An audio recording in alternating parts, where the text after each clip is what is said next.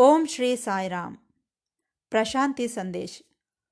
ನೂರ ಅರವತ್ತ ಏಳನೇ ಭಾಗಕ್ಕೆ ಸ್ವಾಗತ, ಸುಸ್ವಾಗತ.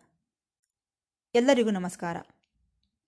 ಪ್ರತಿ ಗುರುವಾರದಂದು ಪ್ರಸಾರವಾಗುವ ಪ್ರಶಾಂತಿ ಸಂದೇಶ್ ಶೀರ್ಷಿಕೆಯಲ್ಲಿ ಪ್ರೊಫೆಸರ್ ಅನಿಲ್ ಕುಮಾರ್ ಕಾಮರಾಜ್ ಅವರು ಕೆಲವೊಂದು ಆಧ್ಯಾತ್ಮಿಕ ವಿಚಾರಗಳನ್ನು ನಮ್ಮೊಂದಿಗೆ ಹಂಚಿಕೊಳ್ಳುತ್ತಿದ್ದಾರೆ. ನಾವೆಲ್ಲರೂ ಈ ಆಧ್ಯಾತ್ಮಿಕ ವಿಚಾರಗಳನ್ನು ಕೇಳಿ ಆನಂದಿಸಿ ಭಗವಾನ್ ಬಾಬಾರವರ ದಿವ್ಯ ಅನುಗ್ರಹಕ್ಕೆ ಪಾತ್ರರಾಗೋಣ. ನಾವು ಈ ಸಮಾಜದಲ್ಲಿ ಕೆಲವರನ್ನು ನೋಡುತ್ತಿರುತ್ತೇವೆ. ಅವರಿಗೆ ಸದಾ ಇತರರನ್ನು ವಿಮರ್ಶಿಸುವುದೇ ಕೆಲಸ. ಅವರಿಗೆ ಅದೇ ಆನಂದ. ಏತಕ್ಕಾಗಿ ಈ ರೀತಿ ವಿಮರ್ಶಿಸುತ್ತಾರೆ ಎಂದು ಸ್ವಲ್ಪ ಆಲೋಚಿಸೋಣ. ಇಷ್ಟಕ್ಕೂ ಈ ವಿಮರ್ಶೆಗಳು ಏತಕ್ಕಾಗಿ ಬರುತ್ತವೆ? ಏತಕ್ಕಾಗಿ ವಿಮರ್ಶಿಸಬೇಕು ಎಂಬ ಅಂಶದ ಬಗ್ಗೆ ಸ್ವಲ್ಪ ಹೊತ್ತು ನಾವು ಮಾತನಾಡಿಕೊಳ್ಳೋಣ. ಇತರರ ಬಗ್ಗೆ ಚಾಡಿಗಳನ್ನು ಹೇಳುತ್ತಿರುತ್ತಾರೆ, ಕಂಪ್ಲೇಂಟ್ಸ್ ವಿಮರ್ಶಿಸುತ್ತಿರುತ್ತಾರೆ. ಅದೇನೋ ಗೊತ್ತಿಲ್ಲ, ಇದರಿಂದ ಅವರು ಒಂದು ರೀತಿಯ ಸಂತೃಪ್ತಿಯನ್ನು ಹೊಂದುತ್ತಿರುತ್ತಾರೆ. ಆ ರೀತಿ ವಿಮರ್ಶಿಸುವುದರಿಂದ, ಇತರರ ಬಗ್ಗೆ ಕಂಪ್ಲೇಂಟ್ಸ್ ಚಾಡಿಗಳನ್ನು ಹೇಳುವುದರಿಂದ ಏನೋ ಇವರು ಉತ್ತಮ ವ್ಯಕ್ತಿಗಳೆಂದು ಭಾವಿಸುತ್ತಿರುತ್ತಾರೆ. ಇತರರಿಗಿಂತಲೂ ನಾವು ಹೆಚ್ಚು ಎಂದು ಭಾವಿಸುತ್ತಿರುತ್ತಾರೆ ಪಾಪ. ಇದೆಲ್ಲವೂ ಅಹಂಕಾರವೇ. ನಮ್ಮಲ್ಲಿರುವ ಅಹಂಕಾರ ಈ ರೀತಿ ತೃಪ್ತಿಯನ್ನು ಹೊಂದುತ್ತಿರುತ್ತದೆ. ವಿಮರ್ಶಿಸುವುದರಿಂದ, ಚಾಡಿಗಳನ್ನು ಹೇಳುವುದರಿಂದ ನಡೆಯುವುದು ಏನು ಎಂದರೆ, ನಮ್ಮ ಅಹಂಕಾರ ಸಂತೃಪ್ತಿ ಹೊಂದುತ್ತಿರುತ್ತದೆ. ದಯವಿಟ್ಟು ಗಮನಿಸಿ. ಆದರೆ, ಕೆಲವರು ಕಂಪ್ಲೇಂಟ್ಸ್, ಚಾಡಿಗಳನ್ನು ಹೇಳುವುದಿಲ್ಲ. ಯಾರನ್ನು ವಿಮರ್ಶಿಸುವುದಿಲ್ಲ. ಯಾರು ಅಂತಹವರು ಎಂದರೆ, ಅಹಂಕಾರವನ್ನು ಬಿಟ್ಟಂತಹವರು. ಅವರೊಳಗೆ ಅಹಂಕಾರವೇ ಇರುವುದಿಲ್ಲ. ಆದ್ದರಿಂದಲೇ ಅವರು ಯಾರನ್ನು ಸಹ ವಿಮರ್ಶಿಸುವುದಿಲ್ಲ, ಯಾರ ಬಗ್ಗೆಯೂ ಕಂಪ್ಲೇಂಟ್ಸ್ ದೂರುಗಳನ್ನು ಸಹ ಹೇಳುವುದಿಲ್ಲ. ಆದ್ದರಿಂದ ಈ ಅಹಂಕಾರದ ನಿರ್ಮೂಲನೆ ಬಹಳ ಅವಶ್ಯಕತೆ. ಯಾವಾಗ ಅಹಂಕಾರವನ್ನು ಬಿಟ್ಟೆವೋ, ಆಗ ಒಂದು ನೂತನವಾದಂತಹ ಪ್ರಕಾಶವನ್ನು ನೋಡಲ್ಪಡುತ್ತೇವೆ ಈ ಜನಗಳಲ್ಲಿ. ಯಾವ ಮನುಷ್ಯರನ್ನು ನಾವು ವಿಮರ್ಶಿಸಿ, ವಿಮರ್ಶಿಸಬೇಕೆಂದು ಕೊಡುತ್ತೇವೋ, ಒಂದು ಪರಿಸ್ಥಿತಿಯಲ್ಲಿ, ನಂತರದ ಕಾಲದಲ್ಲಿ ನಮ್ಮೊಳಗಿರುವ ಅಹಂಕಾರ ಹೋದ ಮೇಲೆ ನಮ್ಮೊಳಗೆ ಒಂದು ರೀತಿಯ ಕರುಣೆ ಉಂಟಾಗುತ್ತದೆ. ಪ್ರೇಮ ಹೊರಹೊಮ್ಮುತ್ತದೆ. ಸಹಾಯ ಮಾಡಬೇಕೆಂಬ ಕೋರಿಕೆ ಉಂಟಾಗುತ್ತದೆ. ಒಂದು ಸಮಯದಲ್ಲಿ ವಿಮರ್ಶಿಸಬೇಕೆಂದುಕೊಂಡೆವು. ಆದರೆ ಈ ದಿನ ವಿಮರ್ಶಿಸಬೇಕೆನ್ನಿಸುವುದಿಲ್ಲ. ಒಂದು ಕಾಲದಲ್ಲಿ ಕಂಪ್ಲೇಂಟ್ಸ್ ಚಾಡಿ ಹೇಳಬೇಕೆಂದುಕೊಂಡೆವು. ಈ ದಿನ ಹೇಳಲಾರೆವು. ಆವತ್ತಿಗೂ ಇವತ್ತಿಗೂ ವ್ಯತ್ಯಾಸವಿಲ್ಲದೆ. ಆಗ ಅಹಂಕಾರ, ಈ ದಿನ ನಿರಹಂಕಾರ. ಅದು ಅಲ್ಲದೆ ಯಾವಾಗ ಅಹಂಕಾರ ನಮ್ಮೊಳಗಿರ ಇಲ್ಲವೋ ಆಗ ಈ ರೀತಿ ಆಲೋಚಿಸುತ್ತೇವೆ. ಒಂದು ವೇಳೆ ಆ ಪರಿಸ್ಥಿತಿಯಲ್ಲಿ ನಾನೇನಾದರೂ ಇದ್ದಿದ್ದರೆ ನಾನು ಸಹ ಅದೇ ರೀತಿ ಮಾಡುತ್ತಿದ್ದೇನೇನೋ? ಈ ದಿನ ನನಗೆ ವಿಮರ್ಶಿಸಬೇಕೆಂದೆನಿಸಬಹುದು. ಆ ಪರಿಸ್ಥಿತಿಯಲ್ಲಿ ನಾನು ಕೂಡ ಇದ್ದರೆ ಅಷ್ಟೇ ತಾನೇ ಅನ್ನಿಸುತ್ತದೆ. ಹಾಗಾಗಿ ನಾವು ಮಾನವತ್ವವನ್ನು ಹೊಂದಿರಬೇಕು, ಸ್ನೇಹ ತತ್ವವನ್ನು ಹೊಂದಿರಬೇಕು. ನಾವು ಮನುಷ್ಯರನ್ನು ಹೇಗಿದ್ದಾರೋ ಹಾಗೆಯೇ ಅಂಗೀಕರಿಸುವುದಕ್ಕೆ ಕಲಿಯಬೇಕು. ನಾವಂದುಕೊಂಡಂತೆ ಅಲ್ಲ. ಅವರು ಹೇಗಿದ್ದರೆ ಹಾಗೇ ಅಂಗೀಕರಿಸಬೇಕು. ಇಷ್ಟಕ್ಕೂ ನಾವು ಒಬ್ಬ ವ್ಯಕ್ತಿಯ ಬಗ್ಗೆ ಏನೋ ಸ್ವಲ್ಪ ಮಾತ್ರ ತಿಳಿದುಕೊಂಡು ವಿಮರ್ಶಿಸಲು ಪ್ರಾರಂಭಿಸುತ್ತೇವೆ. ನಮಗೇನು ಗೊತ್ತು ಅವರ ಬಗ್ಗೆ? ನಾವು ನೋಡಿದ್ದು ಸ್ವಲ್ಪ. ಅದನ್ನು ಮುಂದಿಟ್ಟುಕೊಂಡು ಅವರನ್ನು ವಿಮರ್ಶಿಸಬಹುದೇ? ಹೇಳಿ. ಈ ವಿಮರ್ಶಿಸುವುದು ಬಹಳ ಸುಲಭ. ಇದಕ್ಕೆ ಬುದ್ಧಿವಂತಿಕೆಯೂ ಅವಶ್ಯಕತೆ ಇಲ್ಲ ಈ ಸಂದರ್ಭದಲ್ಲಿ ಒಂದು ಚಿಕ್ಕ ಕಥೆಯನ್ನು ಹೇಳಬೇಕು. ಒಂದು ಊರಿನಲ್ಲಿ ಒಬ್ಬ ಹುಡುಗನಿದ್ದ. ಚಿಕ್ಕವನು, ಒಳ್ಳೆಯವನೇ ಪಾಪ. ಆದರೆ ಆ ಊರಿನವರೆಲ್ಲರೂ ಅವನನ್ನು ಒಬ್ಬ ಮೂರ್ಖನೆಂದು, ಫೂಲೆಂದು ಅಣಕಿಸುತ್ತಿದ್ದರು. ಇಪ್ಪತ್ನಾಲ್ಕು ಗಂಟೆಯೂ ಸಹ ಅವನನ್ನು ಮೂರ್ಖನೆಂದೇ ಭಾವಿಸುತ್ತಿದ್ದರು. ಇದರಿಂದ ಅವನಿಗೆ ಬೇಸತ್ತು ಹೋಯಿತು. ಒಂದು ದಿನ ಆ ಊರಿಗೆ ಒಬ್ಬ ಹಿರಿಯ ವ್ಯಕ್ತಿ ಮುದುಕನು ಬಂದನು. ಬಹಳ ಬುದ್ಧಿವಂತನು ಆತನು. ಆತನ ಹತ್ತಿರ ಹೋಗಿ ಈ ಹುಡುಗ ತನ್ನ ಕಷ್ಟವನ್ನೆಲ್ಲ ಹೇಳಿಕೊಂಡ. ನಾನು ಮಾತನಾಡಿದರೂ ವಿಮರ್ಶೆಯೇ, ಸುಮ್ಮನಿದ್ದರೂ ವಿಮರ್ಶೆಯೇ, ಏನು ಮಾಡುವುದು ಎಂದು ಕೇಳಿದ. ಆಗ ಆ ವ್ಯಕ್ತಿ, ನೀನೇನು ಆತಂಕ ಪಡಬೇಡ ಎಂದು ಹೇಳುತ್ತಾ ಆ ಹುಡುಗನ ಕಿವಿಯಲ್ಲಿ ಒಂದು ರಹಸ್ಯವನ್ನು ಹೇಳಿದ. ಆ ಪ್ರಕಾರ ಮಾಡು, ಎಲ್ಲವೂ ಸರಿ ಹೋಗುತ್ತದೆ. ಒಂದು ತಿಂಗಳ ನಂತರ ನಾನು ಮತ್ತೆ ಇಲ್ಲಿಗೆ ಬರುತ್ತೇನೆ. ಆಗ ನನ್ನನ್ನು ಭೇಟಿಯಾಗಿ ಏನಾಯಿತೆಂದು ನನಗೆ ಹೇಳು ಎಂದನು. ಸರಿ, ಈ ಹುಡುಗ ಈ ವ್ಯಕ್ತಿ ಹೇಳಿದ್ದನ್ನೆಲ್ಲ ಕೇಳಿಸಿಕೊಂಡು ಆ ಪ್ರಕಾರವೇ ಮಾಡಲು ಪ್ರಾರಂಭಿಸಿದನು. ಒಂದು ದಿನ ಮಾರ್ಕೆಟ್ಗೆ ಹೋದನು. ಅಲ್ಲಿ ಯಾರೋ ಹೇಳಿದರು, ಅಬ್ಬಾ, ಸೂರ್ಯಾಸ್ತಮಾನ ಎಷ್ಟು ಚೆನ್ನಾಗಿದೆ ಎಂದು. ತಕ್ಷಣವೇ ಈ ಹುಡುಗ, ಹಾಂ, ಏನಿದೆ ಅದರಲ್ಲಿ? ಅದರಲ್ಲಿ ಅಂತಹ ಸೌಂದರ್ಯವೇನಿದೆ? ಎಂದನು. ಇನ್ನು ನೋಡಿ, ಸೂರ್ಯಾಸ್ತಮಾನ ಚೆನ್ನಾಗಿದೆ ಎಂದು ಹೇಳಿದವನು ಆಶ್ಚರ್ಯಗೊಂಡು, ಇದೇನಪ್ಪ, ಎಷ್ಟು ಚೆನ್ನಾಗಿದೆ ಎಂದು ನಾನು ಹೇಳಿದರೆ ಇವನೇನೋ ಅದರಲ್ಲೇನಿದೆ ಅಂತಹ ಸೌಂದರ್ಯ ಎನ್ನುತ್ತಿದ್ದಾನಲ್ಲ ಎಂದುಕೊಂಡನು. ಅದು ಅಲ್ಲದೆ ಎಲ್ಲಿ ನಿರೂಪಿಸಿ ತೋರಿಸು ಎನ್ನುತ್ತಿದ್ದಾನೆ. ಆಗ ನೋಡಿ, ಅಲ್ಲಿಯವರೆಗೂ ಎಲ್ಲರೂ ಈ ಹುಡುಗನನ್ನು ಮೂರ್ಖನು ಎಂದುಕೊಂಡಿದ್ದರು. ಆದರೆ ಈಗ ಅರೆ ಇಲ್ಲಿಯವರೆಗೂ ಈ ಹುಡುಗನನ್ನು ಮೂರ್ಖನೆಂದುಕೊಂಡೆವು. ಇಲ್ಲ ಇಲ್ಲ, ಈತನು ಮೇಧಾವಿ, ಮೂರ್ಖನಲ್ಲ ಎಂದುಕೊಳ್ಳುತ್ತಿದ್ದಾರೆ. ಇದೇ ಈ ಮಂತ್ರವನ್ನೇ ಹೇಳಿದ್ದು ಆ ಹಿರಿಯ ವ್ಯಕ್ತಿ ಈ ಹುಡುಗನಿಗೆ. ಏನೆಂದು? ಹೇ, ಇಲ್ಲಿ ಕೇಳು. ಏನನ್ನಾದರೂ ಸರಿ ವಿಮರ್ಶಿಸು. ಎಲ್ಲರನ್ನೂ ವಿಮರ್ಶಿಸುತ್ತಾ ತಿರುಗಾಡು ಅಷ್ಟೇ. ಯಾರು ಏನು ಹೇಳಿದರೂ, ಏನು ಮಾಡಿದರೂ ಅದನ್ನು ವಿಮರ್ಶಿಸು. ಅದರಲ್ಲೂ ಎಲ್ಲರಿಗೂ ತಿಳಿದಿರುವಂತಹ ವಿಚಾರಗಳನ್ನು ವಿಮರ್ಶಿಸು. ಉದಾಹರಣೆಗೆ, ಯಾರಾದರೂ ದೇವರ ಬಗ್ಗೆ ಹೇಳಿದರು ಎಂದುಕೋ. ಆಗ ನೀನು, ಎಲ್ಲಿದ್ದಾನೆ ದೇವರು? ಎಂದು ಕೇಳು. ಯಾರಾದರೂ ಪ್ರೇಮದ ಬಗ್ಗೆ ಹೇಳಿದರು ಎಂದುಕೋ. ಆಗ ನೀನು, ಎಲ್ಲಿದೆ ಅದು? ಪ್ರೇಮವೆಂದರೆ ಏನು ಎಂದು ನನಗೆ ತೋರಿಸಿ ಎಂದು ಕೇಳು.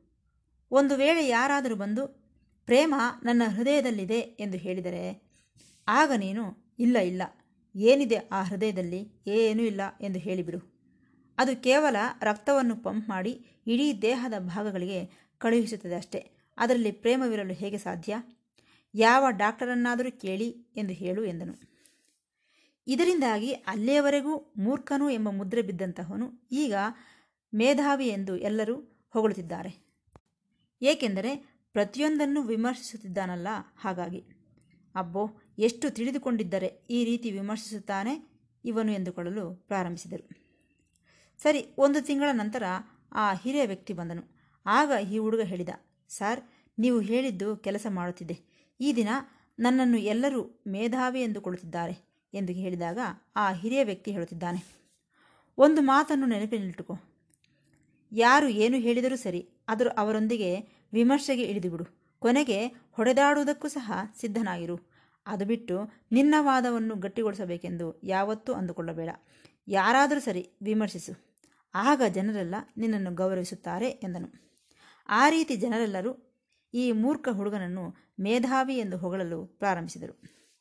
ನಿಜ ಹೇಳಬೇಕೆಂದರೆ ವಿಮರ್ಶೆ ಮಾಡುವುದಕ್ಕೆ ಅಂತಹ ಬುದ್ಧಿವಂತಿಕೆಯೇನೂ ಅವಶ್ಯಕತೆ ಇಲ್ಲ ಪ್ರತಿಯೊಂದನ್ನು ಅಲ್ಲ ಅಲ್ಲ ಎಂದು ಹೇಳಲು ಬುದ್ಧಿವಂತಿಕೆಯ ಅವಶ್ಯಕತೆ ಏನಿದೆ ಹೇಳಿ?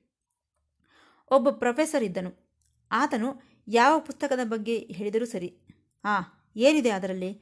ಅಂತಹ ವಿಶೇಷತೆ ಏನೂ ಇಲ್ಲ, ಅದರಲ್ಲಿ ಎನ್ನುತ್ತಿದ್ದನು ಯಾರಾದರೂ ಕವಿಗಳ ಬಗ್ಗೆ ಹೇಳಿದರೆ ಅವರಿಗೇನು ಗೊತ್ತು ಎನ್ನುತ್ತಿದ್ದ ಯಾವ ಪುಸ್ತಕವನ್ನು ಒಪ್ಪಿಕೊಳ್ಳುತ್ತಿರಲಿಲ್ಲ?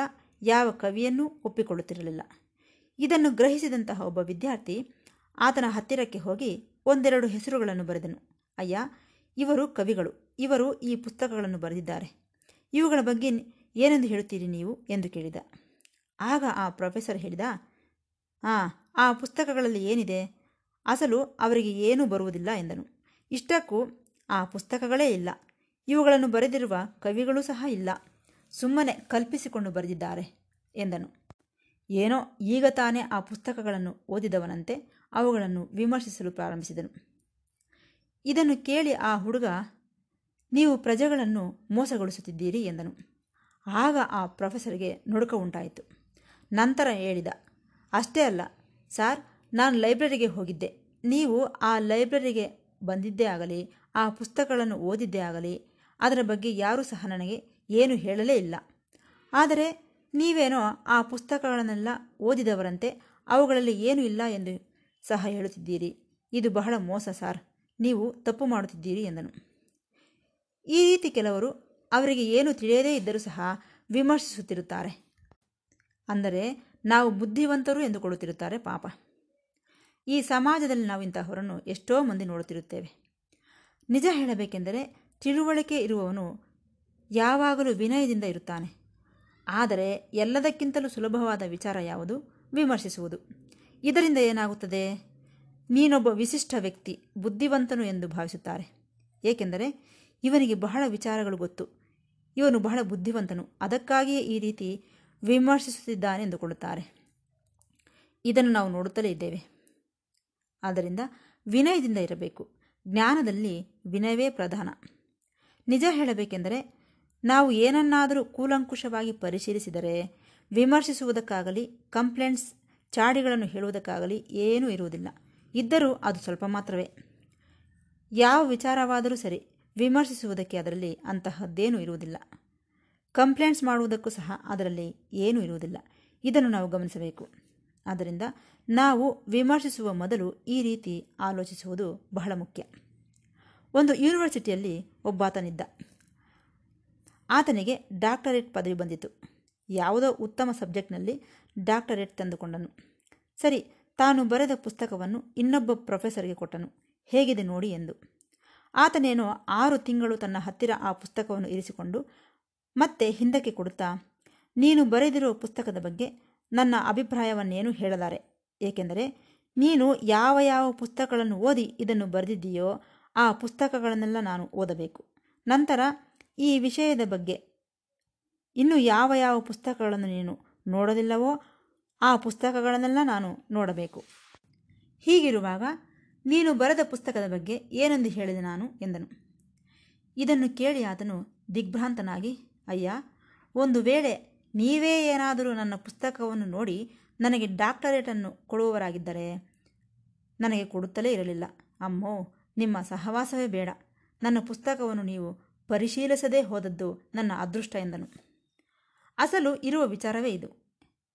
ಏನೆಂದರೆ, ಎಲ್ಲರನ್ನೂ ಇರುವ ಎಲ್ಲರಲ್ಲೂ ಇರುವ ಸಾಮಾನ್ಯ ಗುಣಗಳನ್ನು ಒಳ್ಳೆಯ ಗುಣಗಳನ್ನು ನಾವು ಮೆಚ್ಚಿಕೊಳ್ಳುವುದಕ್ಕೆ ಕಲಿಯಬೇಕು. ನಾವೇನಾದರೂ ಆ ಸಾಮಾನ್ಯ ಗುಣಗಳನ್ನು ಮೆಚ್ಚಿಕೊಂಡಿದ್ದೇ ಆದರೆ, ಆ ಒಳ್ಳೆಯತನ ಆತನಲ್ಲಿ ವೃದ್ಧಿಗೊಳ್ಳುತ್ತದೆ. ಆದರೆ, ನಾವು ಆ ರೀತಿ ಮಾಡುವುದಿಲ್ಲ. ಏಕೆ? ಅಹಂಕಾರ. ಇದರಿಂದಾಗಿ ಇನ್ನೂ ದೊಡ್ಡವರಾಗಿ ಬಿಡುತ್ತಿದ್ದೇವೆ ನಾವು. ಕಾರಣ ವಿಮರ್ಶಿಸುವುದಕ್ಕೆ ಮುಂದಾಗುತ್ತಿದ್ದೇವೆ ನಾವು. ಕಂಪ್ಲೇಂಟ್ಸ್, ಚಾಡಿಗಳನ್ನು ಹೇಳುವುದಕ್ಕೆ ಮುಂದಾಗುತ್ತಿದ್ದೇವೆ. ಎಲ್ಲ ನೆಗೆಟಿವೇ. ನಾವು ನೆಗೆಟಿವ್ ಆಗಿದ್ದೇವೆ. ನಮ್ಮ ಮಾರ್ಗವೂ ನೆಗೆಟಿವ್ ಆಗಿಬಿಟ್ಟಿದೆ. ಇನ್ನು ಹೇಗೆ ಉದ್ಧಾರವಾಗಲು ಸಾಧ್ಯ ಹೇಳಿ ಒಂದು ಸಾರಿ ಆಲೋಚಿಸಿ. ಆದರೆ, ನಾವು ನಿಜವಾಗಿ ವಿಮರ್ಶಕರಾಗಿದ್ದೇ ಆದರೆ ನಮ್ಮೊಳಗೆ ಕರುಣೆ ಇರಬೇಕು, ದಯೆ ಇರಬೇಕು, ಪ್ರೇಮವಿರಬೇಕು. ನಮ್ಮ ಶಕ್ತಿಯನ್ನು ವಿನಿಯೋಗಿಸಿಕೊಳ್ಳುವುದಕ್ಕೆ ಸಿದ್ಧರಿರಬೇಕು. ತಿಳುವಳಿಕೆ ಇರಬೇಕು ನಮಗೆ. ಆಗ ಏನಾಗುತ್ತದೆ? ನಾವು ಏನೇ ವಿಮರ್ಶಿಸಿದರೂ ಆ ಸ್ಥಿತಿಯಲ್ಲಿ ಅದು ಶತ್ರುತ್ವವಾಗುವುದಿಲ್ಲ. ಅದು ಯಾರನ್ನು ಸಹ ಬಾಧಿಸುವುದಿಲ್ಲ. ನಾವು ಒಂದು ರೀತಿ ಸ್ನೇಹಪೂರ್ವಕವಾಗಿ ಸಲಹೆ ನೀಡುತ್ತಿದ್ದಂತೆ ಇರುತ್ತದೆ ವಿನಃ ಅವರನ್ನು ಬಾಧಿಸುವುದಿಲ್ಲ. ಒಂದು ರೀತಿಯ ಸಹಾನುಭೂತಿ ಎಂದುಕೊಳ್ಳುತ್ತಾರೆ. ಆದ್ದರಿಂದ ವಿಮರ್ಶಿಸುವುದಕ್ಕೂ ಮೊದಲು ನಾವು ಈ ಗುಣಗಳನ್ನೆಲ್ಲ ಹೊಂದಿರಬೇಕು. ಈ ಸಹಾನುಭೂತಿ, ಈ ಗುಣಗಳು ಯಾವಾಗ ಬರುತ್ತವೆ? ಧ್ಯಾನದ ಮೂಲಕ ಬರುತ್ತವೆ. ಈ ಧ್ಯಾನ ಮಾಡುವವರು ಯಾರೂ ಸಹ ಯಾರನ್ನು ವಿಮರ್ಶಿಸುವುದಿಲ್ಲ. ಅದರಲ್ಲೂ ನಮ್ಮೊಳಗೆ ಯಾವುದಾದರೂ ಒಳ್ಳೆಯ ಗುಣ ಇದ್ದರೆ ಅದನ್ನು ಪ್ರಶ, ಪ್ರಶಂಸಿಸುತ್ತಿರುತ್ತಾರೆ. ಆದ್ದರಿಂದ ನೀನು ನಿಜವಾಗಿ ಬುದ್ಧಿವಂತನೇ, ಆದರೆ ನೀನು ಮೇಲಕ್ಕೆ ಹೇಳದೆ ಹೋದರೂ ನೀನು ಏನನ್ನು ವಿಮರ್ಶಿಸಬೇಕೆಂದು ಅಂದುಕೊಂಡೆಯೋ ಅದು ನೀನು ಹೇಳುವುದಕ್ಕೂ ಮೊದಲೇ ಆಚೆಯವನಿಗೆ ಅರ್ಥವಾಗಿಬಿಡುತ್ತದೆ. ಕಾರಣ ನಿನ್ನೊಳಗೆ ಸಹಾನುಭೂತಿ ಇದೆ, ಪ್ರೇಮವಿದೆ, ತಿಳುವಳಿಕೆ ಇದೆ, ಕರುಣೆ ಇದೆ. ಆ ಗುಣಗಳಿಂದಾಗಿ ನೀನು ಏನನ್ನಾದರೂ ಹೇಳುವುದಕ್ಕೂ ಮೊದಲೇ ಆಚೆಯವನಿಗೆ ಅರ್ಥವಾಗಿಬಿಡುತ್ತದೆ. ಆದ್ದರಿಂದ ಇಂದಿನಿಂದ ನಾವು ಏನನ್ನಾದರೂ ವಿಮರ್ಶಿಸುವ ಮೊದಲು ಈ ವಿಮರ್ಶೆಯ ಬಗ್ಗೆ, ಈ ದೃಷ್ಟಿಕೋನದಲ್ಲೂ ಸಹ ಆಲೋಚಿಸುವುದಕ್ಕೆ ಪ್ರಾರಂಭಿಸುವುದು ಒಳ್ಳೆಯದು ಎಂದು ತಮಗೆ ವಿನಂತಿಸುತ್ತಾ ಈ ಭಾಗವನ್ನು ಮುಕ್ತಾಯಗೊಳಿಸುತ್ತಿದ್ದೇನೆ. ಮತ್ತೆ ಭೇಟಿಯಾಗೋಣ. ಸಾಯಿರಾಮ್.